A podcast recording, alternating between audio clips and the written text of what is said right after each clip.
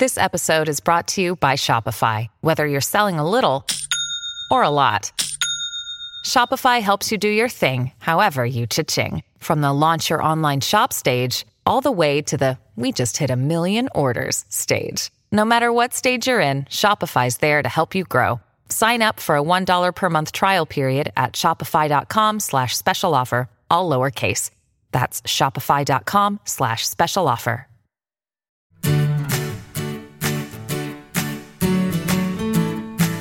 Hey, everybody, this is Phil Town, And this is Danielle Town.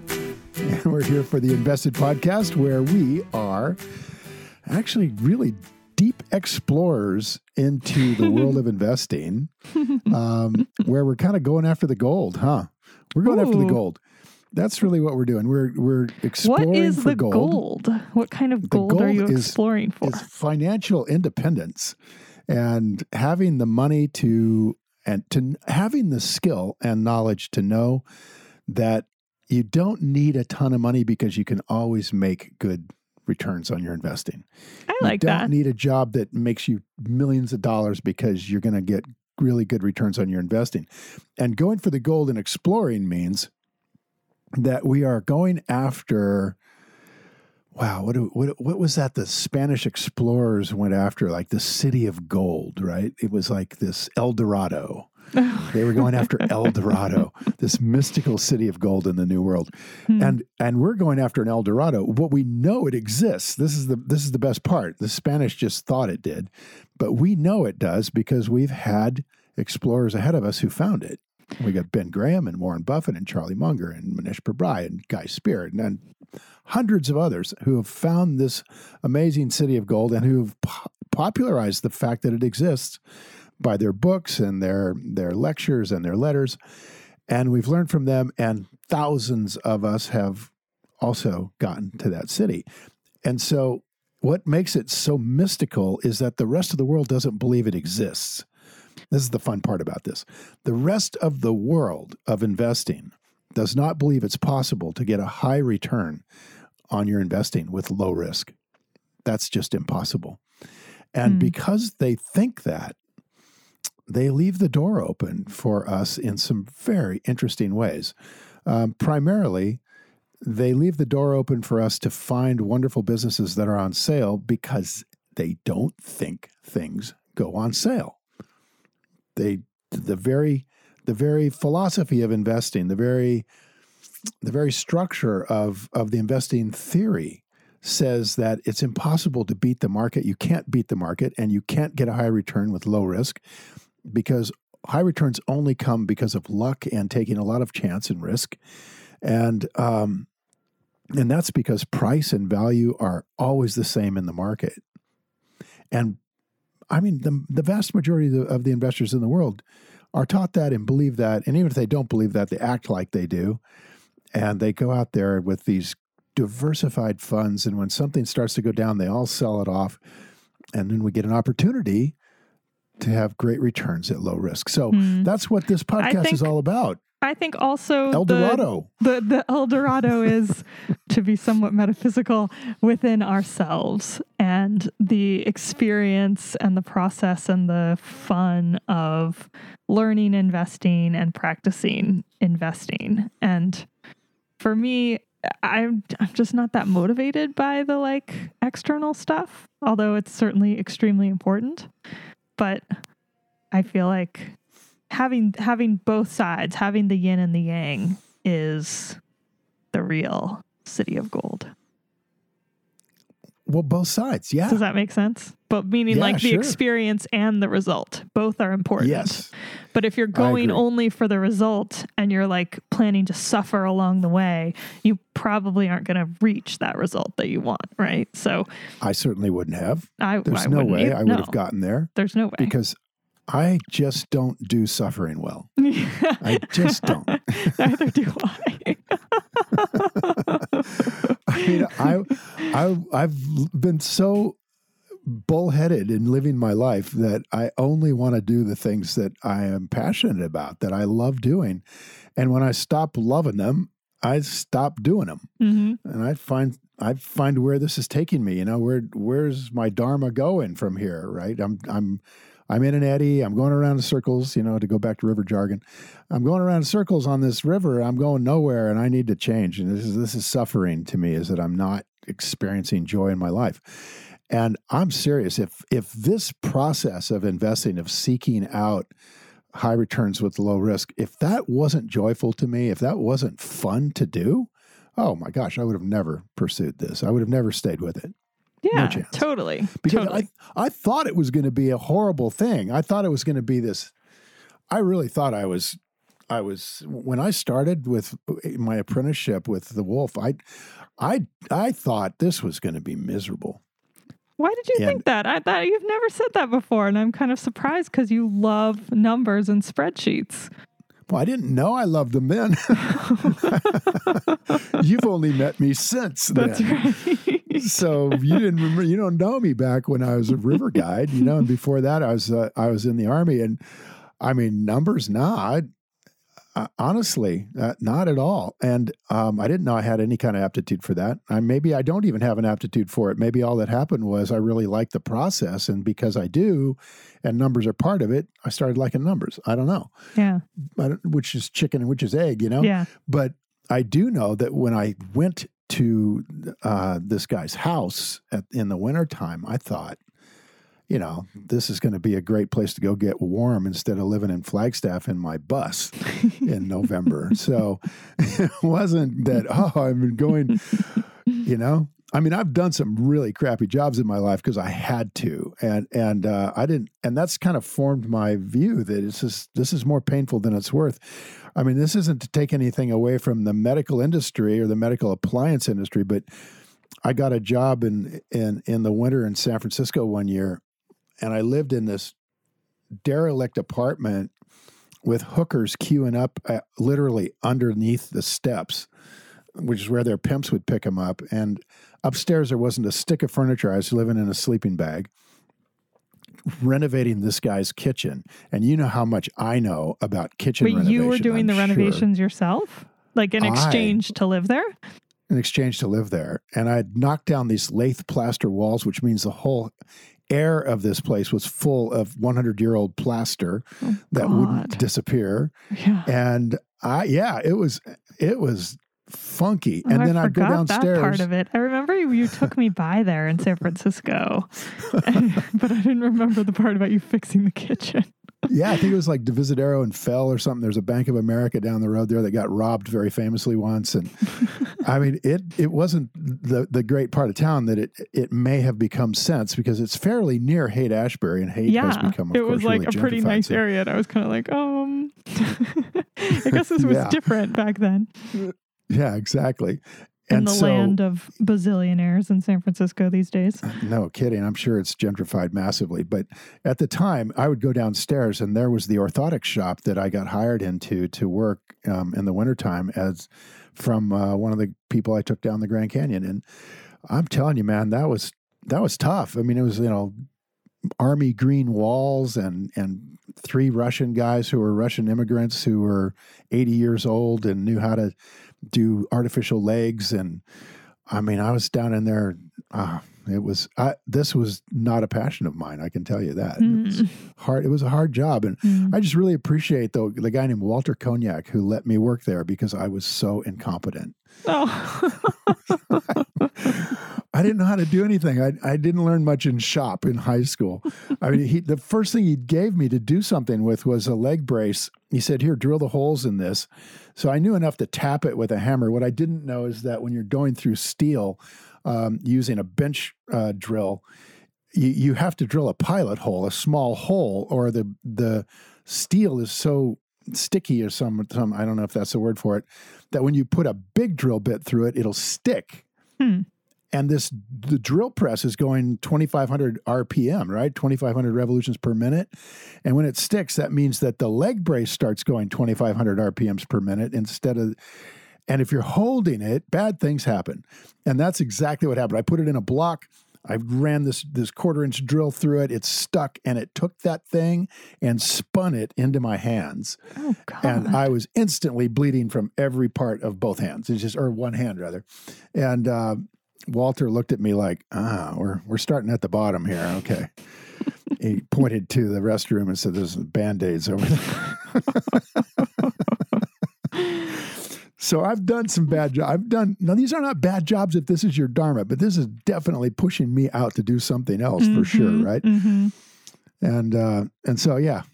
Uh, so the, the spreadsheets and, and the numbers just started to come pretty quickly.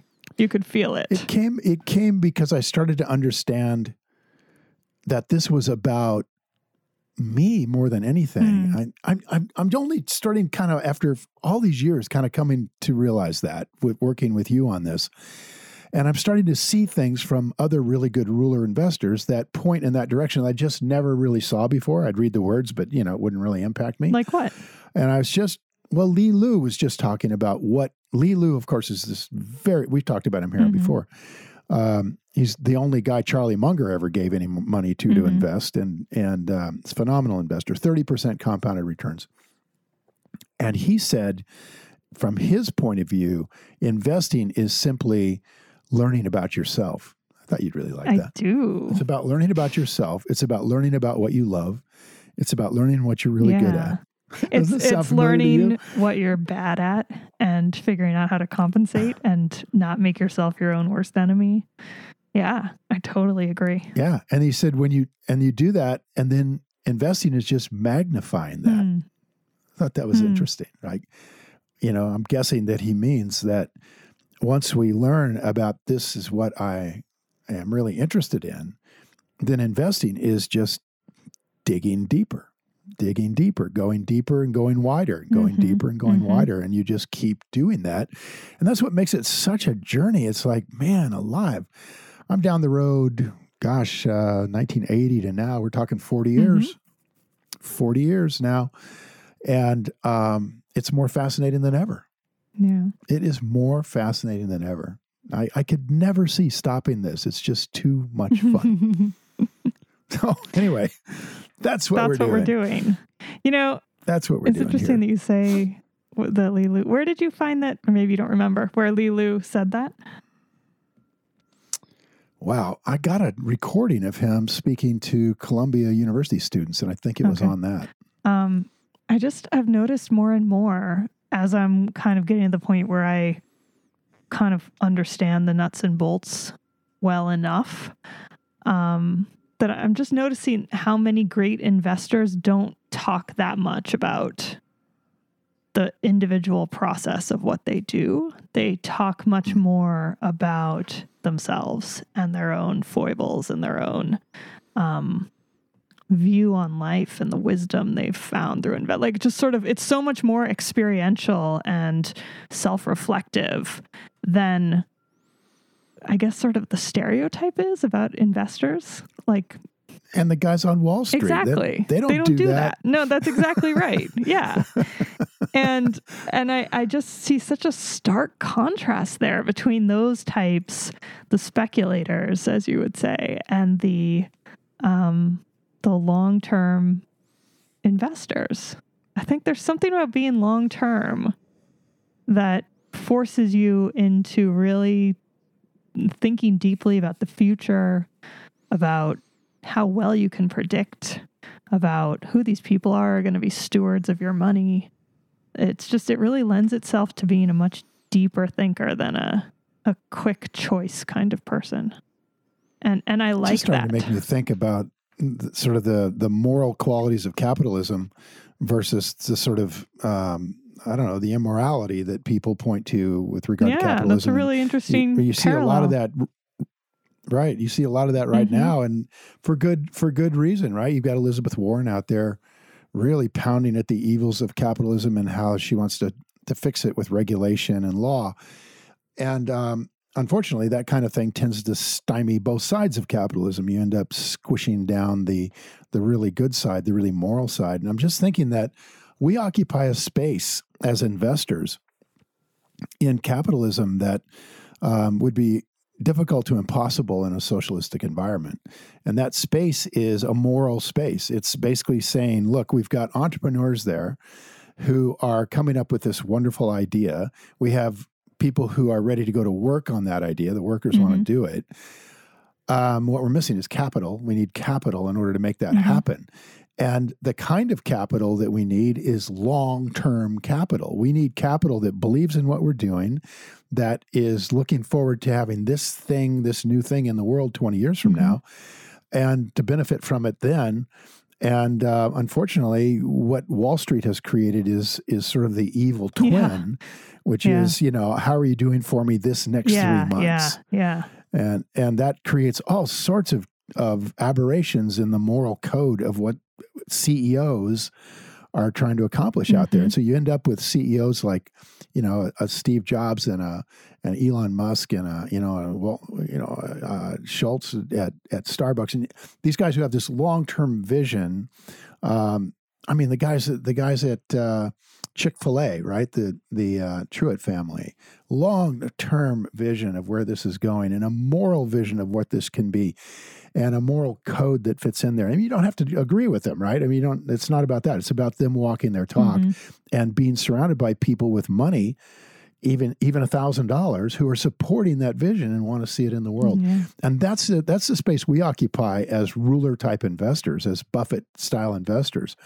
We want to build. We want to see things grow that we want in the world, and that's to me, it's such a it's such a moral impulse I to support that. completely agree. A thousand percent. It's entirely about lifting your own values up and saying yeah i'm going to stand behind this. And those values can be reflected in capitalism. And yet because of so many people doing it the other way Eh, we don't have that view out there of investors and I think that's, I mean, as somebody who, you know, lived most of my life with a negative view of it, um, because I didn't understand what you did at all. It, it, it's unfortunate. It's just really unfortunate. And I'm Yeah, glad that we're I mean, it talking about it. At least we're sending like some vibe into the world, letting people know. And I know everybody listening Yeah. is telling people they know and their families and and friends about what investing really is. So we're making some kind of a dent. But um and I know Buffett's trying and he and Jamie Dimon wrote that great op-ed in the Wall Street Journal last year. Like people are putting it out there, but I haven't seen a lot of changes. There's kind of these like surface it's- changes, like the new. Yeah. I keep calling it new. It's not really new anymore. The like effort to promote um, ESG uh, initiatives and companies like BlackRock just announced they're good. They're going to push clients towards um, ESG oriented indexes, and that's supposed to be like a great moral victory, I think. But I don't really get it. like you, you guys still don't know what you're buying. They still don't know what don't they know what own. buying. Like when you're owning a Exactly. hundred companies, you cannot know all of them. A hundred, how about a thousand? Yeah, or a thousand. and it's just. It, and I mean, I like I like the don't really idea, but it's it to me it's such a PR push. So It is, and it just drives lip Yeah. service. And this is, I, I Buffett and, and Munger talked about they this did uh, at the meeting that bit. we were at. Was that Mhm. the last one? about how Berkshire is being pushed to join into this, you know, this report that they would create, and and Buffett was just like, you know, we're not going to push Yeah. paper, you know, to pretend we're morally sanctified. We're not going to spend time on that, Right. basically. Which Right. totally agree with. Yep. Me too. So So that's Oh. Gosh. okay. So that's the introduction Oh to what we do here at the podcast. If you haven't joined us Um, before. so if you haven't joined us before, we get a little off track sometimes, but you know, that's part of the charm. So we were Yeah. going to play one of our fantastic listener questions. Should we go ahead and play oh, that, should. Dad? Yeah, we should. Yeah, All right, it. guys. go for it. We're going to play go. this question from Toby and um and then we'll talk about it a little bit and then we'll really get into it next episode. That's the plan. And by the way, Toby, I'm excited that you're going to be in the San Diego workshop because that's coming right up, and we'll see you All right, there. here's the question. This is, by the way, a series called Quick Questions. Hey, Phil and Danielle. This is Toby from Melbourne, Australia. Phil, I'm really looking forward to attending your event at the end of January in San Diego, uh, 2020. So, my question is what are the resources that you're using to locate events and to get information on events.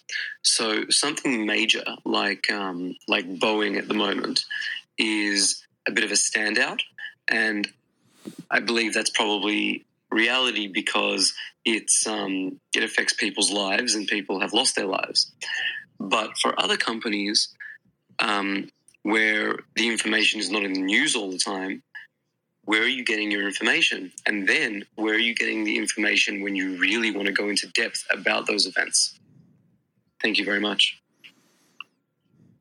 Thank you, Toby.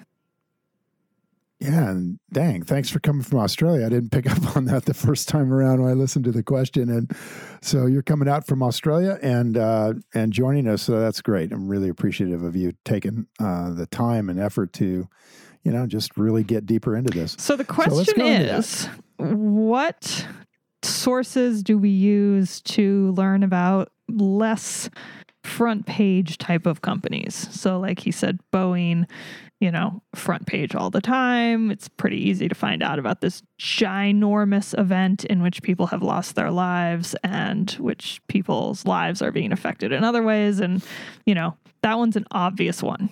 How do we find out about events um, in less front page companies? And maybe we should start by defining event for everybody who hasn't heard us talk about that before. All right, fire away. So, an event is a short term, meaning, so in my mind, I think of it as like a six month to two year kind of situation. And you may have a different timeline. Um, I do.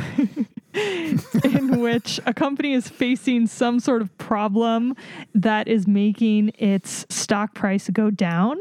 But in my opinion, as an investor, the stock price is going to go back up again once that problem is fixed. And the problem obviously has to be fixable, and I have to know how the company is going to come out of it. So if I can understand how they're going to fix this problem and that it is a short term problem that they will come out of, then that's something that has pushed the price down, um, making it a good deal for me, the long term investor.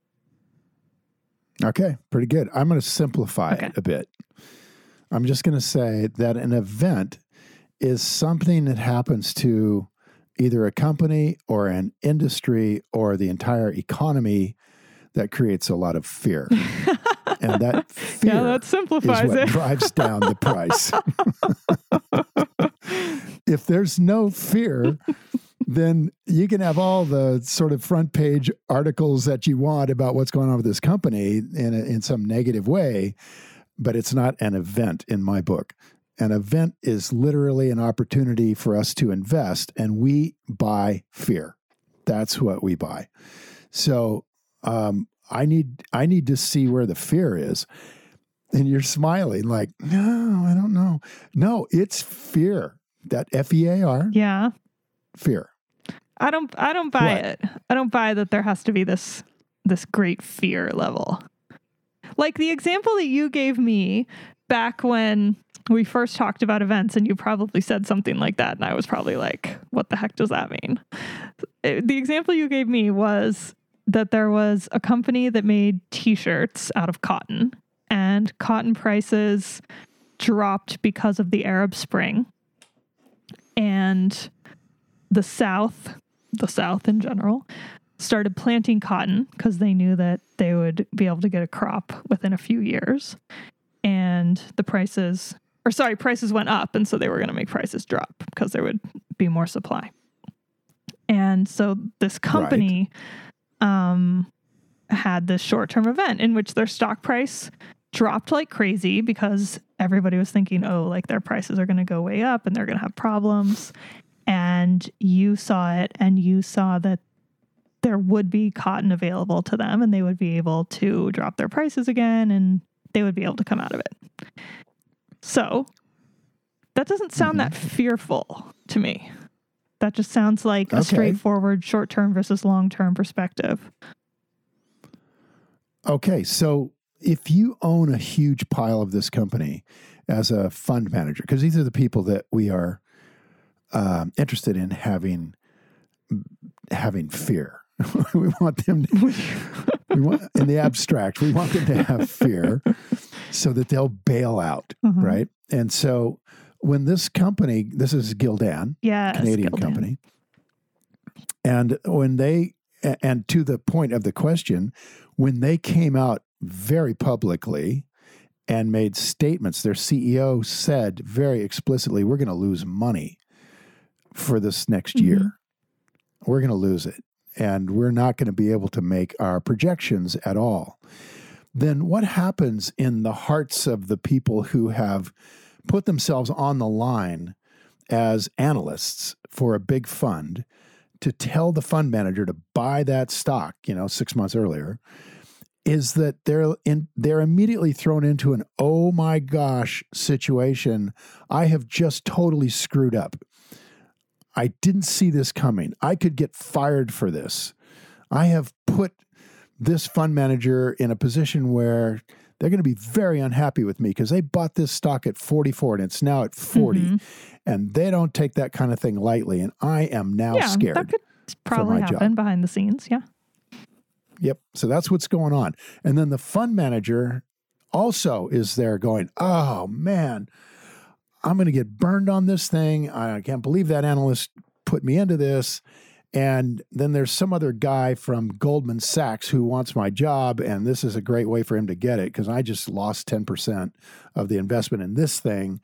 Um, really frustrated and angry about this. And I'm getting out. I'm totally getting Mhm. out. All right. Now, the reason that we got to have this emotion involved is because a lot of work on a lot of layers by a lot of people goes into a fund manager deciding, yeah, I'm going to put my money in this company. hmm It's there. It's a almost a committee mm-hmm. decision in in There are a lot of, of these places. people involved. Yeah. and a lot of people involved, and now they're all wrong.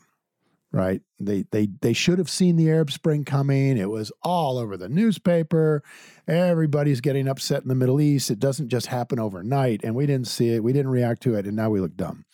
And so everybody is afraid for their job. That's that's the main thing that's happening, is that this fear starts to impact. Right now, if they don't do the right thing right away, then their fear could grow. And they know that from in the past, being in a theater, as an example, where somebody smells smoke and starts to get out of the theater, and you don't go. You go, ah, I'm not worried about that. And then the theater burns Mhm. down. And you've been through that experience, and it's terrifying. And so you just go, oh, well, okay, we are out of here. The fear has to be enough to drive them out of an existing locked in position um, so that they will, in fact, pull the trigger. And it's got to be sharp and pointed, or they're not going to do it. It's, it's, you got to reverse the momentum of this trade. And in order to do that, they've got to see that this is going to last a while. And, and, and by that, what builds the fear is that a while means this is where I think I go a little longer than the six months, although that that might do it.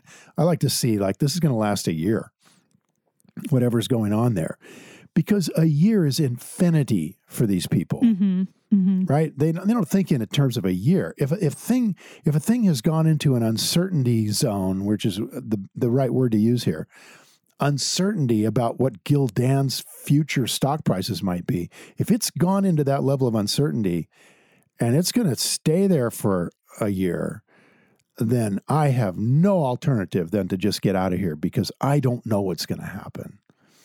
And I think that is deeply fear based in my view. But I guess, like, I mean, yes, like everything you're saying, you're giving a scenario in which people sort of talk about how they're scared. Is that is that important? I'm not sure that's important to the event scenario. You know, like it could also be like an alternative scenario in which all these people who chose to buy Gildan sort of sit in a conference room and say, well, that sucks. Hmm, what should we do? Very calmly, no fear.